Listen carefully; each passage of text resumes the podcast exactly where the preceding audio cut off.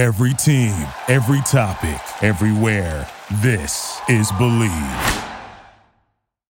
I'm excited. Here we go. All right, let me do this. All right, Dre, let's get this thing going. Let's go. To another episode of What's the Hype podcast. the building. And an interception, and you're not down by 10 anymore. Andre Howe, his second interception. to get you the information that you need to you start your own business and do your own thing. and I felt like it gave me a good perspective. I was not the first person to go through what I went through.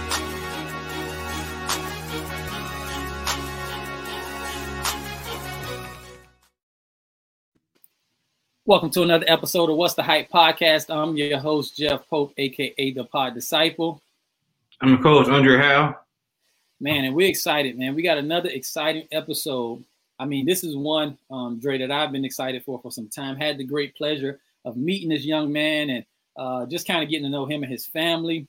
So, um, as as we get ready to kick this thing off, uh, we got uh, Milwaukee native, uh, first team junior college All American, All Region MVP, first team All Big Ten, second team All Big Ten, 12 year pro, the former second round draft pick for the Houston Rockets, 2007 All NBA team, and not to mention a National Junior College Athletic Association Hall of Famer. With no further ado, we want to welcome to the podcast Mr. Carl Landry. Welcome to the podcast. Hey, thanks for having me, fellas. Thanks for having me. Thanks for having me, Dre. Port Allen's finest, and Jeff Christ. I appreciate y'all having me on the show, man. For Man, sure. absolutely. It's, it's our pleasure. Um, we, we we really appreciate you finding the time to, to jump on and share your story. Um, I I know you're uh, familiar with our podcast, but for those that are, aren't familiar, we just really like to go beyond the hype. A lot of times, um, people, when they see guys that have made it professionally or made it to a high level, they just assume that that's, that journey must have been an easy journey, an easy process. So we like to kind of go beyond that and just share the stories, the good, the bad, and at the end of the day, hopefully inspire someone to continue to push on and even to be able to have more details to kind of make decisions on as they move forward. Absolutely.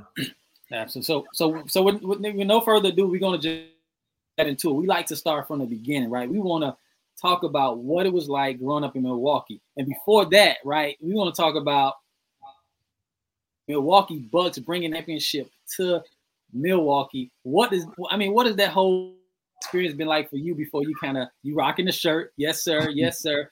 Talk about that experience and what has that been like for the city, and then just kind of talk about a little bit about growing up there. Man, I mean, I'm not sure if y'all familiar with the Midwest, but Milwaukee is your typical Midwest city.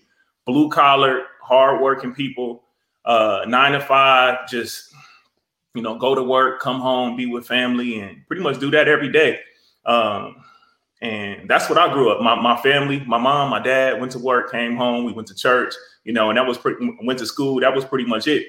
Uh, the Bucks bringing a championship to the city of Milwaukee man is uh I can't even really put it into words. Um, I've been a Bucks fan my whole life. Um, I think the last time they won a championship was 1970, so that's 50 years.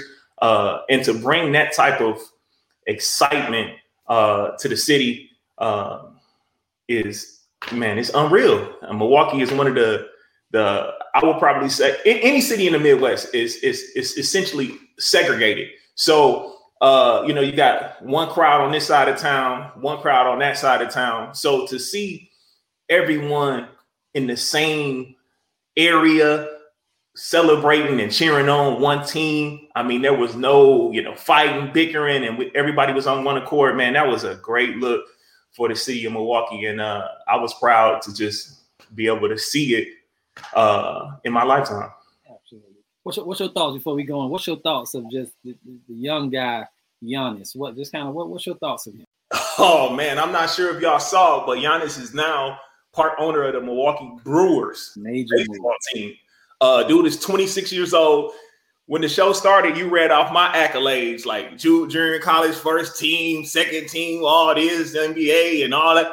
Giannis accolades at 26 year old, 26 years old is from Houston, Texas. It's his longest the trip from Houston, Texas, all the way to Milwaukee, Wisconsin. I mean, this dude has accomplished so much in you know his eight-year tenure in the NBA. I mean, most improved, two-time MVP, defensive player of the year. Uh, he may be the first player to ever make close to you know a billion dollars, and that's on the court. You know what I'm saying? So it's it's unreal, man. And and what he does and what he's brought to the city of Milwaukee, you know, our state can't thank him enough. So, uh, when, when did you first get involved in sports, and who inspired you early on? Uh, you inspired me, Dre. No, I'm oh man, that's a great question because my story was unique, man. It's different. Um, obviously, you know, growing up in the neighborhood, I would play basketball, football, any type of thing I can get my hand on, volleyball, kickball. But my first time playing organized sports was uh, sophomore year in high school. So I got to high school, and my story is I got to high school when I was about 6'2, 6'3. So I was kind of tall for, you know, a freshman.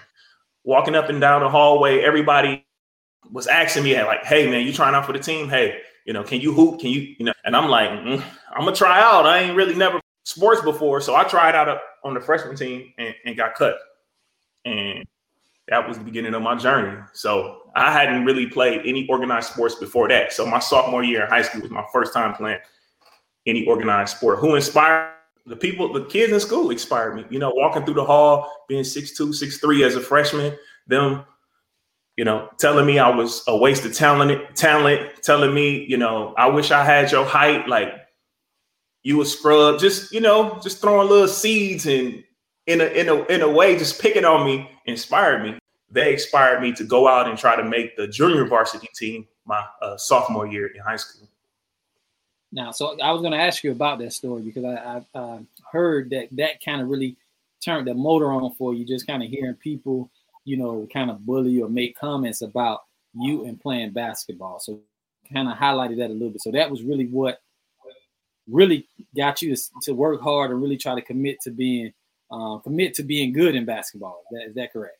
Absolutely. I mean, not only just the, at the, the kids at school, but I'm walking down the hallway and the janitor is like, "Man, I wish your height." But it was just it was just talks, you know, high school, and uh, that that definitely motivated me to try to go out and make the the junior varsity team as a sophomore. Uh, tell us about your high school career. Um, so obviously got cut my freshman year in high school and I tried out again my sophomore year. Made the junior varsity team. Now, this was interesting because I barely made the junior varsity team. You know, Wow. uh, barely, barely made the junior varsity team, and didn't start anything. But I just kept kept working. I just kept working, kept practicing. My uh, parents bought us a, a basketball court out in the front, and we put it out in the front yard. And uh, I used to shoot around, nothing serious, just playing with the kids in the neighborhood. But I kept working, and um, eventually earned myself uh, a spot on the varsity team my junior year. My junior year, I set the bench. Now, granted, we went. I went to a high school, Milwaukee Vincent High School, that had a pretty good team. We was a team that I believe won state twice, two or three times while I was there. So we were a powerhouse in the state of Wisconsin. Junior year didn't play, barely played. I played, but barely.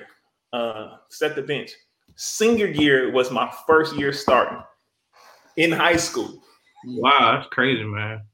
First year starting in high school. So, uh, and that was my story. But what's crazy is I was the fifth option.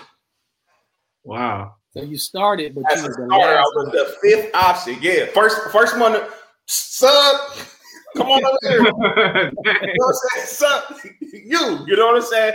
So yeah, I was the first one to the bench. So uh, fifth option. Man, so Man.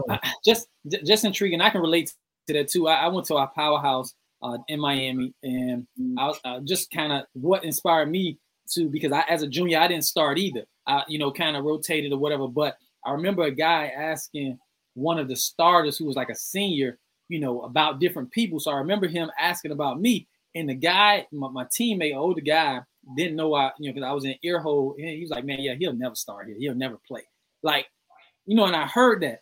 And going into my senior year, I was most improved, ended up being like a team leader, starter. I'm talking about at a, at a school that had produced major NFL players. I had guys behind me go major D1, you know, but that was just the inspiration. So I can relate to that. Not necessarily, you know, somebody telling me I'm too big or whatever, but to hear guys say, "Oh yeah, he'll never play here," like you know what I mean?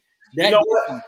You know what? I heard an interview not too too long ago, a couple days ago, actually, and anybody in anybody successful in life, including us three, has always been motivated through negativity. You know what I'm saying? That's what drove us to be who we are today. And I think if you ask anybody successful that's played any sport, they'll give you some type of story where they were counted out, but they continued to work. Man, it's crazy. And, and, and to kind of cap that off, so within a year, I it was the most improved, got my confidence, became a starter. That guy went off to the uh, a, a, a, a mid major. When he came back in the summer, right? Let me tell you this: when he came back in the summer to work out, the guys told him, "You can't cover him on your best day." he was a DB. So like how like I mean you know just I mean just in that knowing that right like that thing was what lit me. Uh, just felt good to kind of you know be in that space where guys looking at you totally different. You know what I mean? So I that that was a to me full circle type thing, man. But that was really really a great moment for me. But let me get back to you. Just like you know, just becoming a senior, the fifth option, um, your senior year as a starter you know, a lot of people would have given up on that. However, you decided to like continue to press on. So you decided to go the junior college route. Um, and, and the school you're attending, I want you to say the name of it because I don't want to mess this up. Uh, but, but players much, much like Shawn Marion and the great Bob McAdoo, um, you decided to go there to continue your skills. Talk about uh, that decision and how that impacted your future in basketball. So obviously, I was a late bloomer, and I wasn't getting recruited that much going into my senior year. So, but like I said, we were a powerhouse school, so there was always college coaches coming to our game and checking out our talent. So uh, there were some Division three and Division two schools kind of you know watching me and you know interested in me. So I was I, the first person to graduate from college in my family. I didn't know anything about college. I didn't know about SAT, ACT. So I took the ACT and I'm like, man, when this thing over, bro? It was four or five hours long. You know what I'm saying? So I just started C, C, C. As all my answers was C. You know, so make a long story short, I didn't pass the ACT. I, my my school, my ACT score was wasn't it wasn't high enough, or it wasn't a passing passing grade. So D two was out of the question. There was some junior college. Is coming to check out our games, actually to uh, look at another player that played in my high school. And uh, one of the coaches asked about me and was like, "Hey, man, you ever think about coming to Vincennes? That's how you say it, university."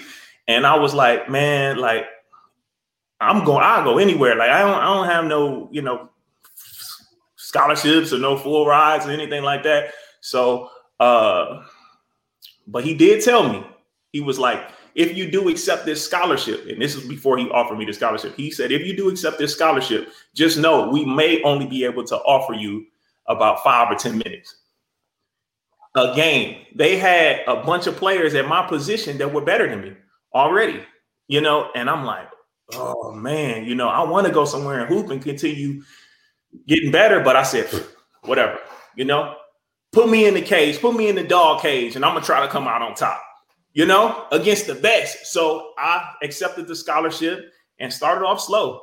But God continued keep continue to create like opportunities for me. You know, one dude got kicked out of school, one dude got homesick, like, and he kept carving out a way for me where I had an opportunity to play, and I made the best of it. Man, that's amazing. That, that's what's up, bro. That's what's up, dog. Well, talk talk to us about your recruiting process and where you decided to go after junior college. Well, I try. I decided to stay in the state of Indiana. So Vincennes University is in Southern Indiana, and um, I decided to stay in Indiana and go to Purdue University. Uh, and I had other offers at that time because my freshman year in JUCO, uh, we were pretty good. My second year in JUCO, we was the number one team in the country. Like this JUCO was like I played for a powerhouse in high in high school, in, in junior college. You know, So we were pretty good. Transferred to Purdue because I felt like Purdue was a school that was still close to home. You know, I can get back to Milwaukee, and they wanted me. You know, they just didn't. They didn't just recruit me because I was an extra asset to the team or the university. They was like, "Look, man, we need you. We feel like you can be a, a great addition to our team." And when I got there, we was trash. Listen, as you talk about the recruitment process, obviously you guys go to being one of the most dominant uh, uh, junior college teams. But can you just before we go on to like, can you tell me like, obviously guys moved on, got kicked out, or whatever that may be. What Yeah. was it for you that really kind of helped elevate your game? Like, what was it? A system? Was it a coach? it was it, that's a great story because I'll never forget we were about two weeks into practice and me being a late bloomer and always just getting rebounds passing it to the best player on the team I still had that mentality mentally you know so when I even when I got to junior college I'm getting the rebound not even looking at the basket to shoot I'll just pass it I'll just pass it you know what I'm saying so it was one day in practice coach Sparks coach Dan Sparks was his name he said Landry when you catch the ball, look at the basket. And I promise you, when I caught the ball and I turned and faced and looked at the basket, the basket was big as the ocean. You know, it looked as big as the ocean. And I'll never forget that because that was a day that changed my life.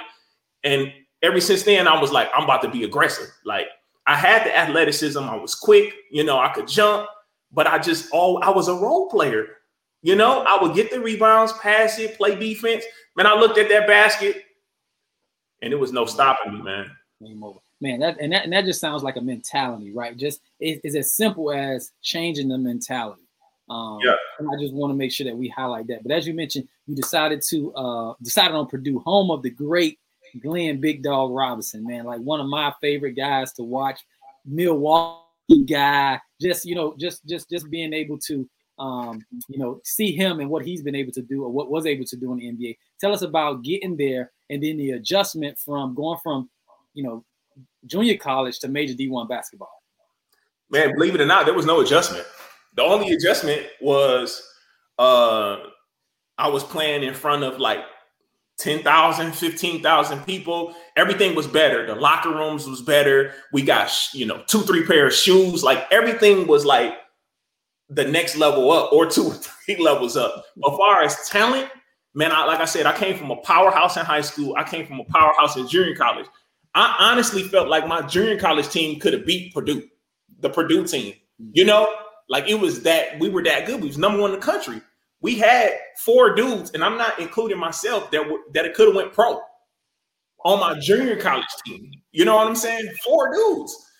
Uh, so when I got to Purdue, I'm like, man, these dudes, man, they what's wrong with these cats, man? They got it too good up here. You know what I'm saying? You come from junior college where you get scraps, and then you go to Purdue, they eating five course meals and uh, you know, at uh training table and all. I'm like, they, hey, man, they got it too good. I'm a I'm a dog. You know what I'm saying? So I worked, man. I worked my tail off. Um, you know, being the oldest, leaving my younger brothers and sis- oldest of five, leaving my younger brothers and sisters.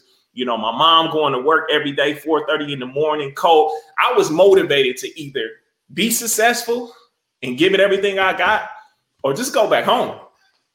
And we weren't that good my first year, not at all. And uh, but I continued to work. So you, you came out the gate rolling as you led the conference in scoring. Can you talk about when it started to click for you that you could see your game going to the next level? Oh man, that's a great question. Oh, and one of the reasons why I went to Purdue is because we didn't have cable TV. So the only team that I ever was able to watch back at home in Milwaukee was the Milwaukee Bucks. And guess who was the best player on the team? Big Dog. He went to Purdue. So that kind of motivated me to swing that way too. Um, but as far as me feeling confident in myself, was that the question, Trey? Feeling feeling confident in myself or feeling like I was doing something? Yeah, like when, when you knew like your game was going to the next level. I never knew. Okay. I was a late bloomer, got cut my freshman year, barely made the team my sophomore year, didn't play much my senior year, Went to went the JUCO route. Everybody else from my high school went D2 or D1. So I'm behind the eight ball in JUCO. I get to Purdue. I'm like, we trash, you know. And my first year, my second season, we were good enough to make the NCAA tournament. Uh, and then we got put out in the tournament by the champs. Y'all already know, especially you, Jeff. Yeah. Florida Gators. Mhm. Joakim Noah, uh, Al Horford. The number one pick in the D League draft was Chris Richards, and then they had a younger guy who was on the team at that time was Marreese Speights. Anyway, I was the only. You know, I'm not gonna say the only big on my team, but I held it down against them dudes, right? I held it down, and that's when I knew Dre. I'm like, man, you know, I might have a shot. I might have a shot. So, but I never even up to then. Go ahead. I'm sorry, Jeff. No, no, no, no. Good. As you mentioned, though, you kind of, um, you know, kind of took off your first year and kind of leading the conference and scoring, but then you had some adversities, though, and this is what we want to talk about. Oh, yeah. Injuries. Talk talk about how that kind of how you over the injuries that you you, you had, um, and then how you were able to kind of overcome those. Yeah, I mean, even then, like I still was I was hooping my fresh, I mean my, my junior year at Purdue. Then I, I tore my ACL. Mm. You know what I'm saying? And I remember tearing my ACL and going to that training room and laying on the table and I'm and I and asking God, like, God, look, is this for me? I really need to be back home helping my family, helping my mom raise these kids. I, I really need to be there. And I told God, I said, if you allow me to at least be able to, I never forget crying on the training room table, like, dang, it's over. You know, I done tore my knee up. And back then, you if you tell your Achilles, your ACL, or something like that, it's hard to it's hard to bounce back from that. So I remember asking God, like, man, if you let me make uh, go overseas and make a hundred thousand dollars or something like that, I, I remember asking a hundred thousand dollars a year. I'll be grateful forever. So I continued to train my tail off, and senior year, I had a better year. The team was better, but that's what motivated me to stay in school. Was you know, um, I ain't gonna say it motivated me, but I had two options. I was like, look, I'm gonna keep playing basketball, or I'm going home, man. I can go somewhere, and I had a paper route before I even went to college, where I was making two hundred dollars a week delivering Paper papers. I'm like, a paper route. I, I would get up in the morning before school and deliver papers, and I made two hundred dollars a week. I'm like, that two hundred could help my mom. We put some gas in the table, get some bologna sandwiches, maybe even some cheese on it. You know what I'm saying? we gonna be good. But me out me being 300 miles, 400 miles away, I'm not helping. I'm not helping my family. We gotta eat. So I made a decision to give it all I had, man, and God worked it out for me. So after such trying times, you return with an incredible senior season, leading your team in both rebounds on the way to the NCAA tournament round. Can you talk about the season and was there any moments where you thought I could possibly play at the next level? Yeah, I mean, just kind of going back to playing against Florida. Before then, I didn't know that I could play at the next level, but I was start starting to hear some talks after playing against Al Horford and Joakim Noah and those guys. They was the best team in the country two years in a row. Two years in a row. for me to hold it down against them, I'm like, uh, maybe, but I was still, I was still, I wasn't confident in myself just because of all the stuff I went through before that. Yeah. So, got an agent, you know what I'm saying? Had like 15 NBA workouts in like 16 days. You know, I remember I only had one off day. Wow. And I'm like, oh, we, you know, where I come from, Milwaukee, ain't nobody had an NBA shot. So I had workouts. I'm like, oh, maybe something. And Dre, when I when I thought I had a chance, was when Philadelphia 76ers called me back the day of the draft for a second workout The day of the, the day draft. of the draft. I'm like, they the day of the draft. I'm like, ooh, they interested. They got the it's 60 picks in the NBA draft. 30 in the first round. I mean, 30 in the first round. Yeah, 30 in the second round. I'm like, ooh, Philadelphia got the 57th and the 59th pick. Man, y'all might be. You know what I'm saying? So I was geeked. I'm like, yeah, let's go. I might be I might get picked. They had two picks like late, late, late in the draft. And uh I was like, ooh, they get bringing me back for a second round. I mean, second workout, I might get picked. And that's when I was like, I might have a chance. You talking about not you the, the excitement you showing, not a lottery pick, not like top 10, top 15. You know, you're saying I just want the opportunity to be drafted. And just I just you know what want- An opportunity. I want an opportunity. That's it. And I know you probably y'all both probably hear it all the time that it's not where you get drafted at. It's if you given an opportunity. Some dudes get drafted in the first round in the NFL draft, and some dudes get drafted in the last round the, in the last round have better careers than the dudes that got drafted in the first round. It's all about opportunity. So I was grateful and humble and like, Lord, if you just give me a chance, you know, I'm gonna make the Yeah, best I- of it. So Yeah, I, didn't feel that, man. I, I, was seven round picking, and I came out like, man, I, I gotta play ball, man. I, I, I knew, I knew I was good enough. I knew I was good enough. I knew, I knew I had the skill. I knew I had the talent. But Yeah. they, they ain't really believe me. I had, had to show them, man. So I just showed them. It's opportunity, man. Yeah. and that, and that was one of one of one of the great stories in which I enjoyed because being a part of the team when Dre was there, and the coach at the time would always ask guys where they were drafted, and basically like later round guys, he would say basically you're undrafted, and uh, just to know like a guy like Dre who was undrafted, oh not undrafted, but a seven round guy. Was a leader of the team. Like there's guys they drafted year after year to replace him that he beat out.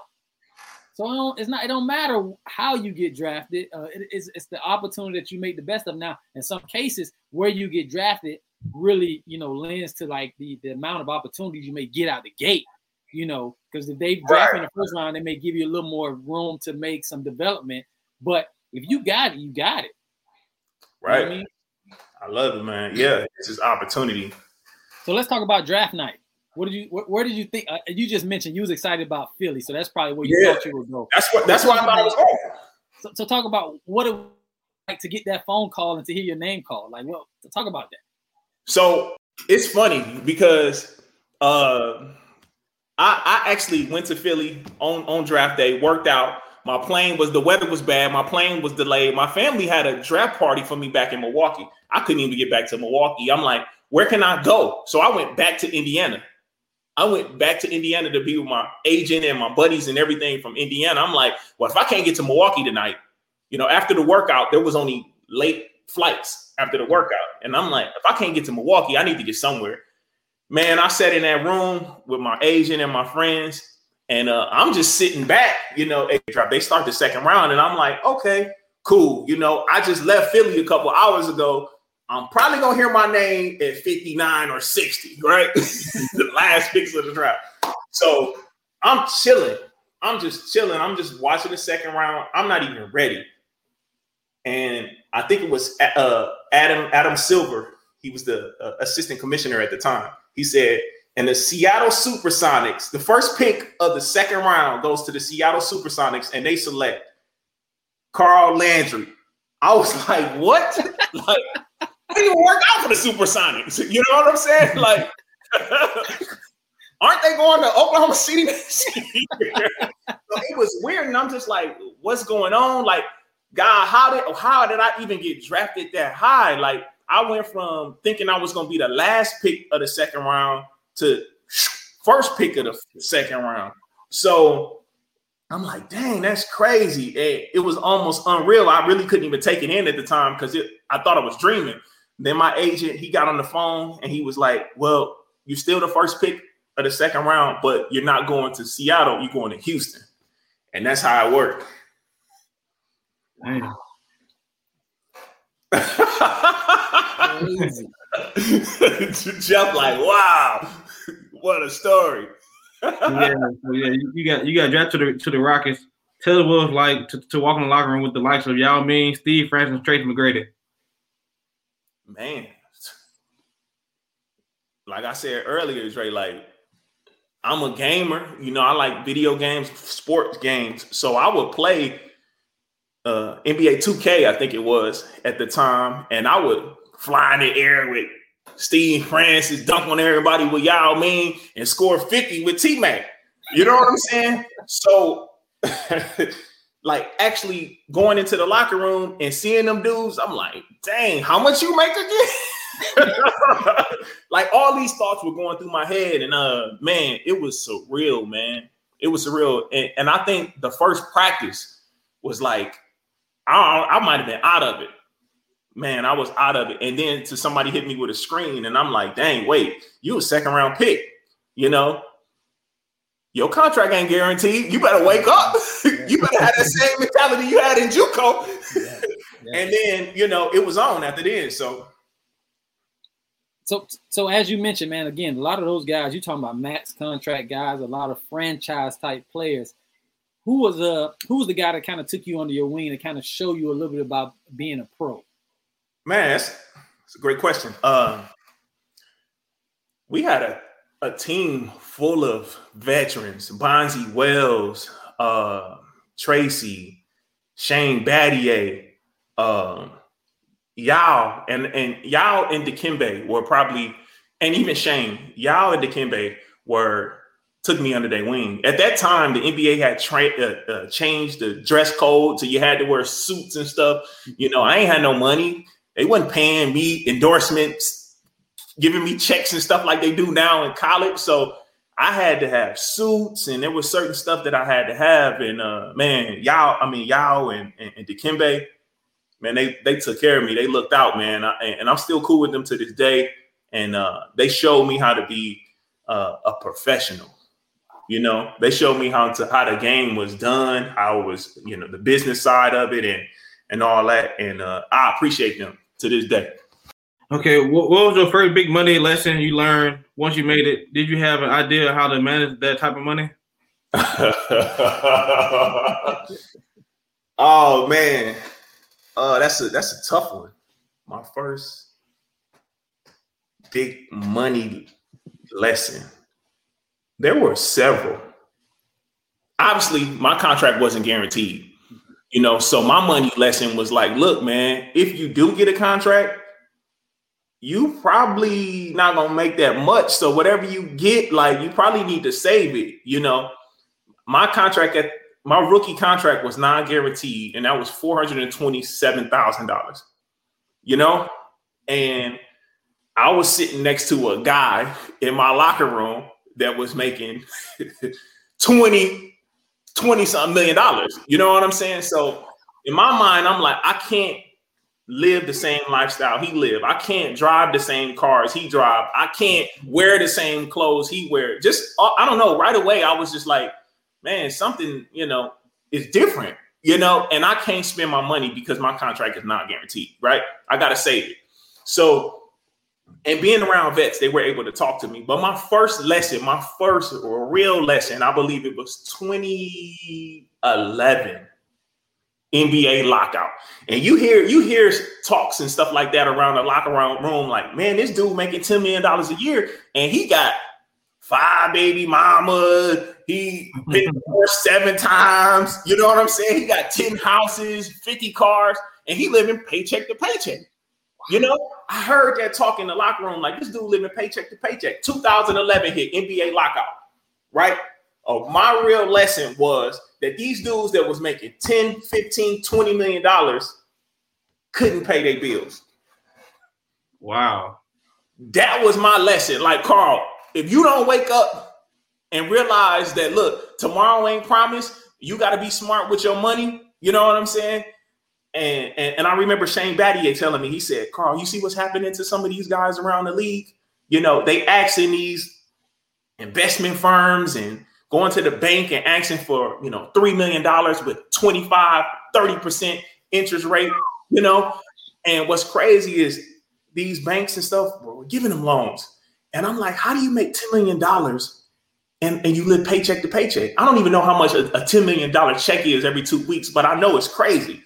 And uh, Shane pulled me to the side. He said, "What kind of lifestyle style do you want to live when when uh, you're done playing basketball?" And it took me back to sitting on that training table at Purdue and asking God if I could make a hundred thousand dollars a year. I would give it all to Him. You know, I would give Him everything I got.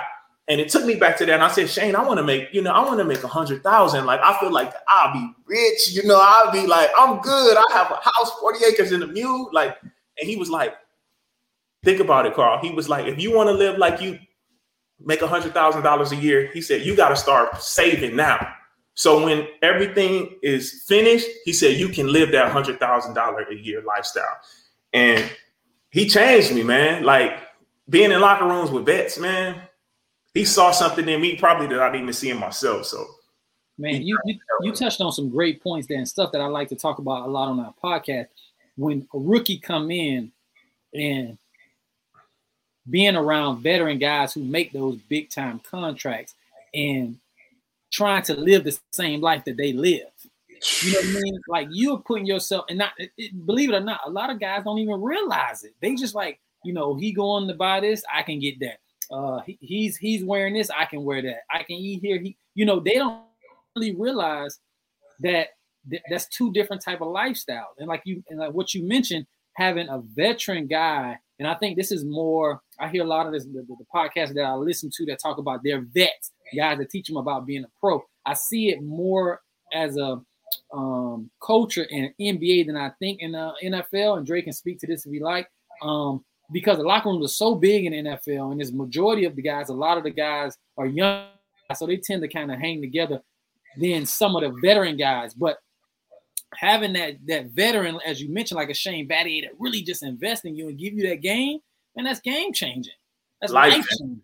Life changing, man. Definitely, man. And I appreciate it, you know, so much. You got to think like we had, I think 15 guys can be on the team, but at that time, only three rookies. Yeah. You know, so you got an opportunity to vet, you know, invest in rookies a little bit more than you do in the NFL, you know.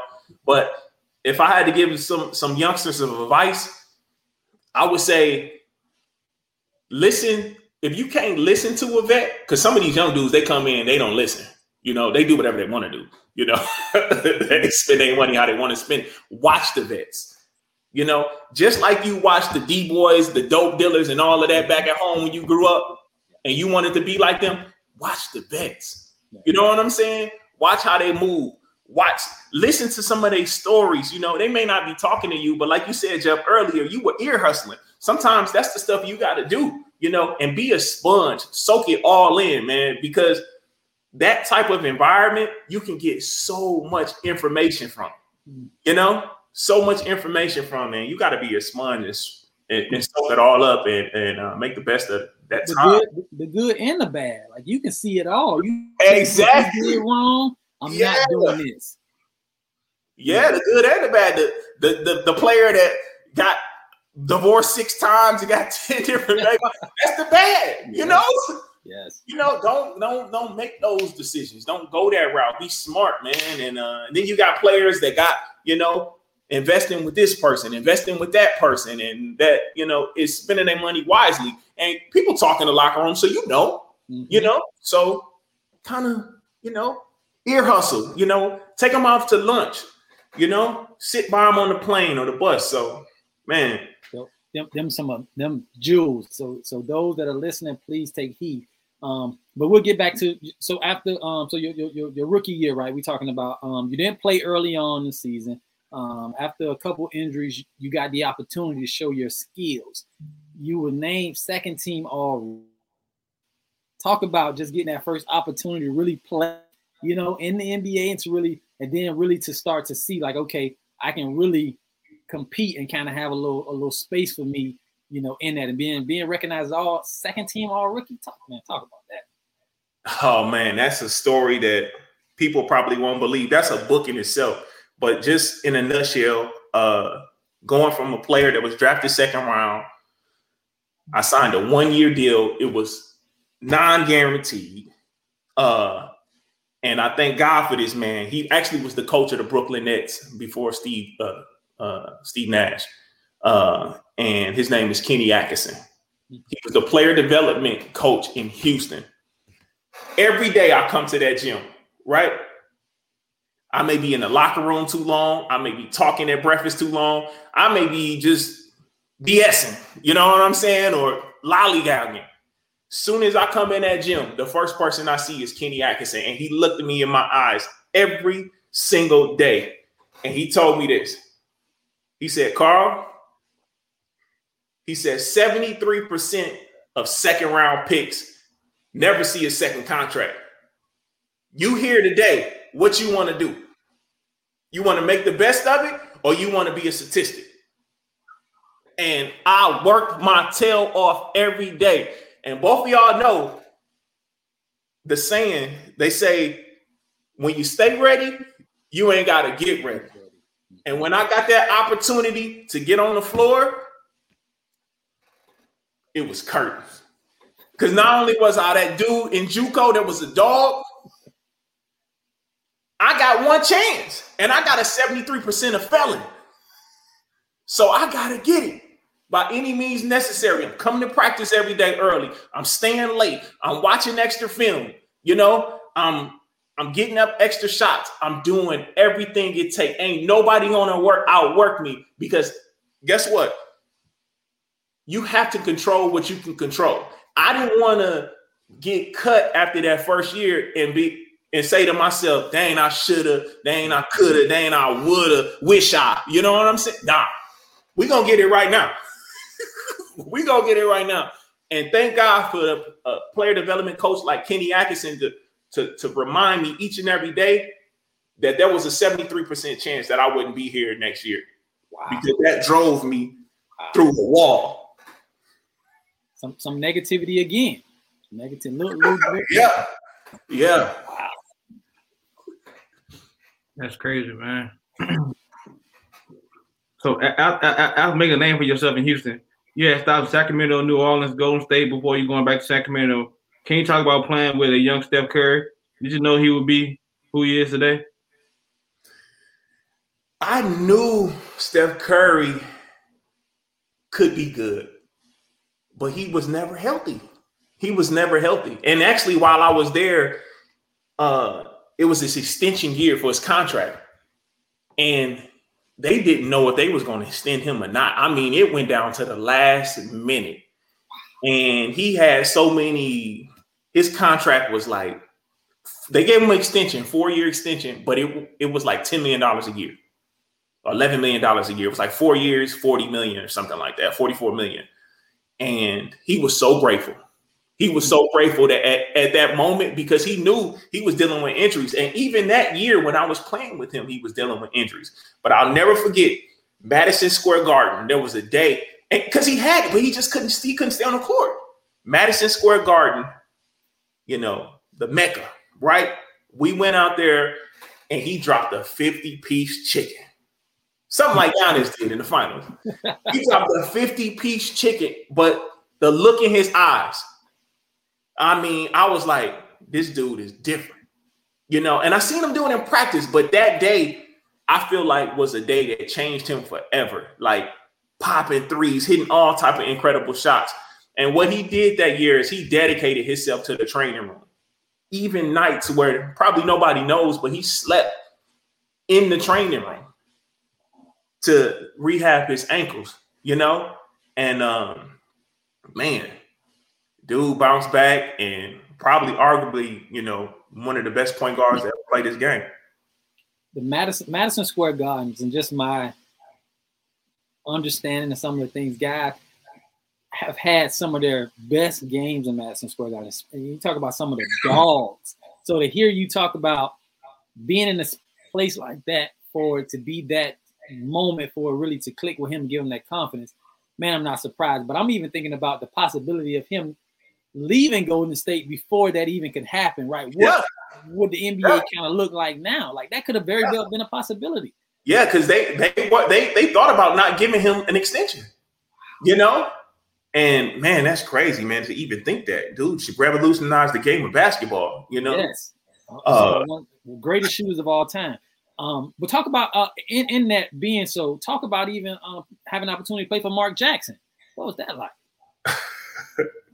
Man, I love that dude, man. I love that dude, man.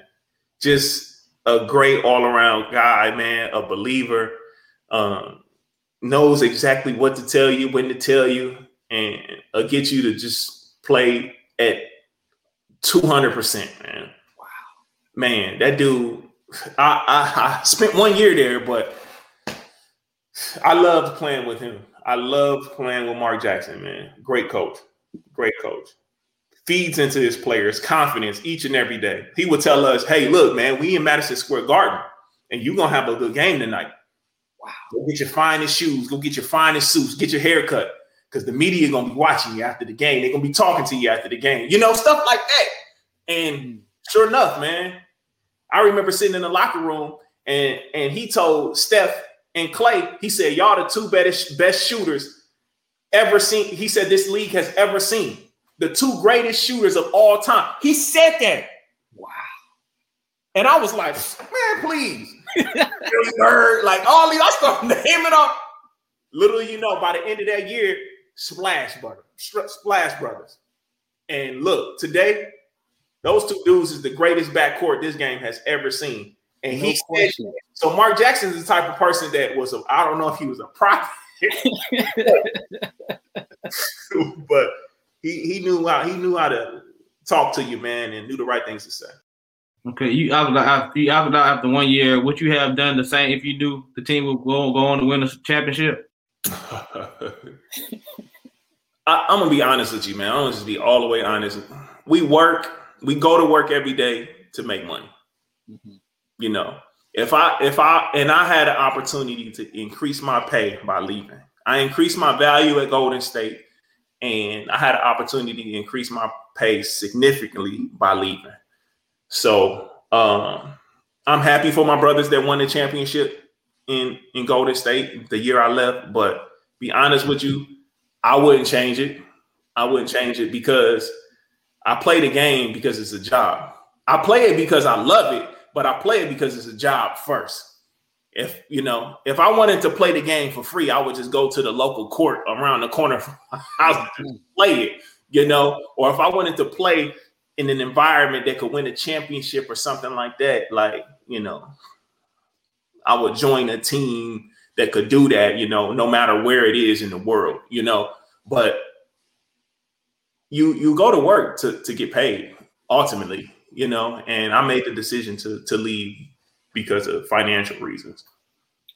I'm, I'm glad you said that because is is is at the end of the day what an individual, you know, perceived to be successful. When you're talking about coming from nothing, right? You can get a championship ring, which would be a great experience to talk about, but that championship ring may not create that generational wealth that you're looking for or to change your family's life. So I'm glad you talk about it because you know I think coaches and media kind of paint that picture is all about winning. Yeah, yeah, yeah, yeah. You know what I mean? Something. It's it's guys that won championships that's broke. Facts. You know what I'm saying? Mhm. It's guys that won championships and got rings, and they selling their rings on eBay right now. If you think I'm lying, go look it up. you know what I'm saying? Yeah. Like, dude, you know, given that opportunity, there we go again. Like that's the that's the word of the day, opportunity. Given that opportunity, I couldn't pass it up, man. I couldn't pass it up. I was trying to go back home for two hundred dollars a week. Yeah.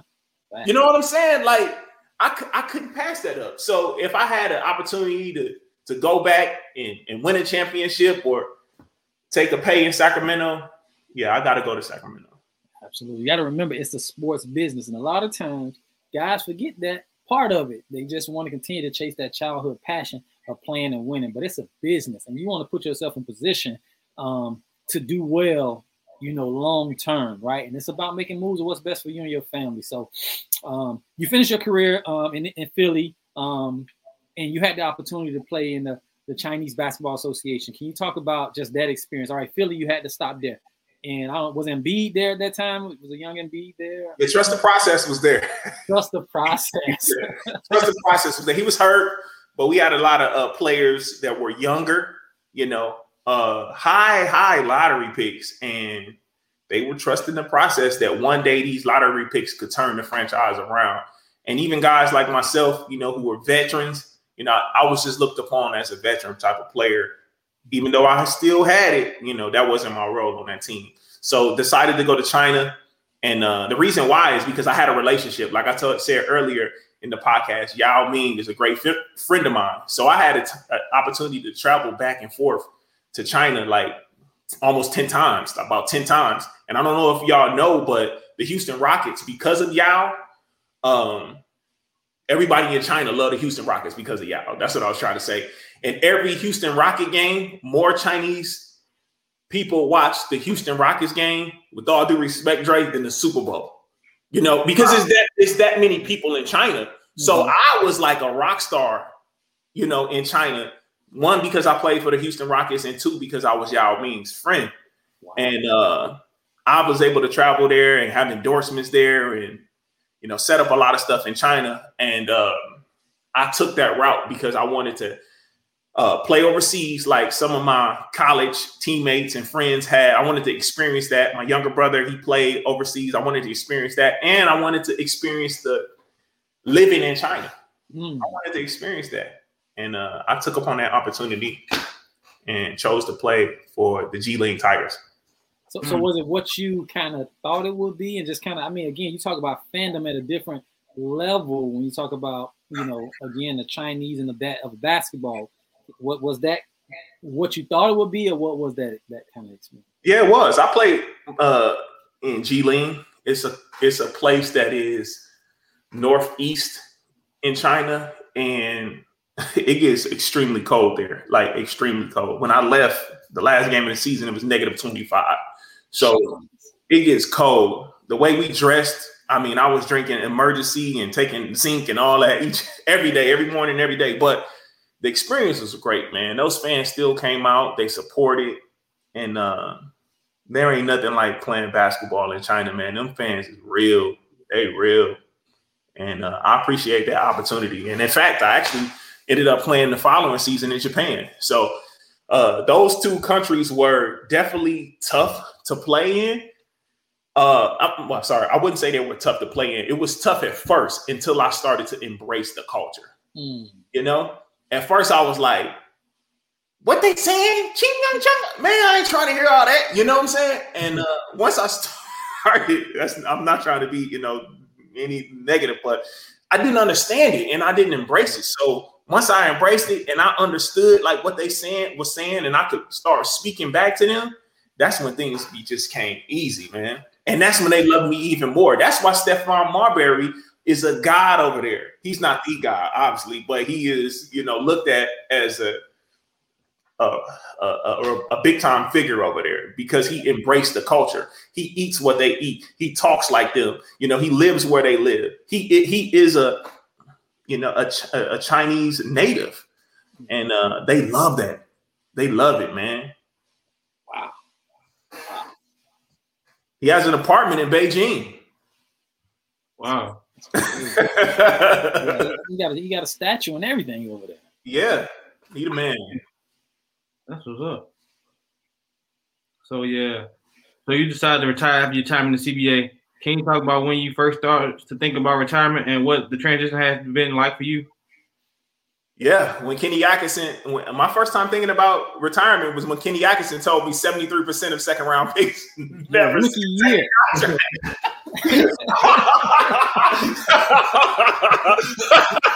I started planning then, you know. so and and it came it came fairly easy to me because you know I would go to different uh players association meetings and stuff like that and hear you know, uh, former athletes dealing with relationship problems, dealing with that transition, you know, of retirement. So I always wanted to put myself in that that position where, you know, it was a smooth transition. Some players was like, man, I live, I breathe, I eat basketball. That's all I can do. I don't know what to do without it, you know? And I didn't want to be one of those guys. Yeah. You know, you, you hear your coach say, man, leave it all out there on the floor. Mm-hmm.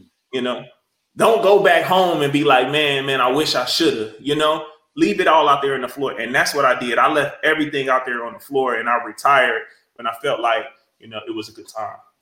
Mm-hmm. Good deal. Um, if you, I mean, you're, you're now in the space of transition.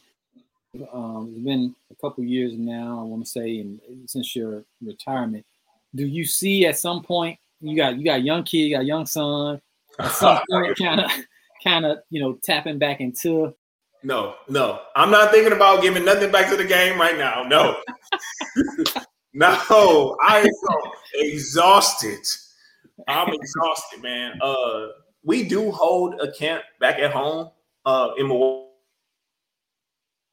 and that's I feel like I give back when I say we, my brothers, my sisters, uh, my family.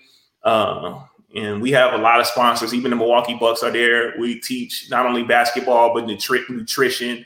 Uh, we teach a lot of lessons, a lot of life lessons, and uh, I give back you know, once a year. But far as being a coach, anything like that, man, I've been offered those opportunities, and uh, you know, I'm good. I'm good right now. Not, Uh, not right now. Not right now. But, but, but, right but before, before we let Drake close us out on this question, I mentioned, I mean, you, you just mentioned your brother and your sister. Can you talk about what has basketball been for them, like the opportunity they've had, and your sister and your brother um, playing at a high level? Can you talk about that? Just kind of how it kind of became more of like a family business. Oh man, it's crazy. It's crazy, man. Basketball, that ball has taken me to places and given me an opportunity to meet people that I've never could have dreamed of. And it's done the same thing for my family. It's given us an education. It's given my mom and dad something to talk about after, you know what I'm saying? 30, 40 years of uh, being together. And uh, it keeps our family together, man. Uh, I'm so grateful for that opportunity uh, to be able to play basketball. It's giving my brother opportunity to travel all over the world, his kids, you know, to travel all over the world with him, go to school in Italy, my sister, France. I mean, the list goes on and on and on. Uh, you know, and us have relationships all over the world. Yeah. Um, grateful, man. Grateful. Grateful. Hard work pays off. Hard work pays off. Being persistent pays off. This is good conversation, conversation though, man. I like this. I like this a lot. Great conversation. All right. What, what will be your best to a young man who had dreamed of playing pro but has not has has not even the star player on the high school team and don't have any college offers? Hmm. I think you've been saying it all interview long, but Yeah. Yeah, I mean, I've been saying it, but I think I heard Pastor Jay say something like this, and don't quote me on this, but he said when preparation meets opportunity, you got to make the most of it. You're always going to get opportunity, right? But you got to stay prepared. You got to stay prepared. Your opportunity is going to school for the athlete, right? That plays football, basketball, baseball, whatever. You're always going to have an opportunity to prepare, right? But you can make the wrong choice and get bad grades and miss out on the opportunity to make the team, to miss out on the opportunity because you're not on the team for a scout to see you, you know? So you're always, you always have to prepare, you know? You never know who watching, man. You never know. And stay motivated. I tell my daughter all the time, fake it till you make it. Oh, like God is always, He's always gonna give you an opportunity. So stay ready. Stay ready. Never have regret. That's the worst thing a person can have in life is regret. So leave it all out there. You know what I'm saying? Take advantage and uh make make wise choices and uh, never give up on your dreams. You know, I think you know when I was a kid, I didn't dream big enough. You know, Mm. so dream, but dream big, man. Dream big, and strive each and every day to accomplish those dreams. You know? Man, Carl, this has been an amazing interview. Just all the details of your story that you shared. Again, being knocked down, not being a starter, finding your way in JUCO. Like that stuff all lends to a life experience that you're able to share a different perspective that is um that that actually connects with more people than not in every walk of life, right? Because we've all been knocked down, we've all had adversity, but you've continued to strive and you were able to reach the mountaintop in terms of just being able to make it pro, but just having perspective on being grateful and appreciative. Um, you know, sh- just sharing in those opportunities in which you're grateful that you know God allowed these different opportunities and staying ready so you ain't have to get ready. You know what I mean? Like that are some key pointers that we got that we got to take from this message. We've had you for a long time. We're so grateful for you being on the podcast, man. We look forward to um, you know, even wh- whatever you have coming in the future, you know, I definitely gonna be uh, sitting back and watching that and, and supporting it and learning from you a lot of the things you've been able to do uh, uh, post career and, and what that looks like in the future. Dre, you got any other questions for him? Man, I'm just thankful for you being on the show, man. You you're a great guy, man. You you you you, you, can't, you, you really came up, bro. Like you really came up. Like people people don't really do that. You you really did that. You really did your thing, bro. And uh, I, I'm I'm happy to get to know you, man. Like you're a really good dude. I really hope hope to get to know you better. But uh, thank you for being on the show, man. I appreciate it. Man, I appreciate y'all. Thanks for listening to another episode of What's the Hype podcast. Remember to like, subscribe, and comment. Follow us on all platforms at What's the Hype podcast. I've been grinding all my life, look, all my life. Been grinding all my life. Sacrifice, hustle, pay the price. Want a slice, got to roll the dice. That's why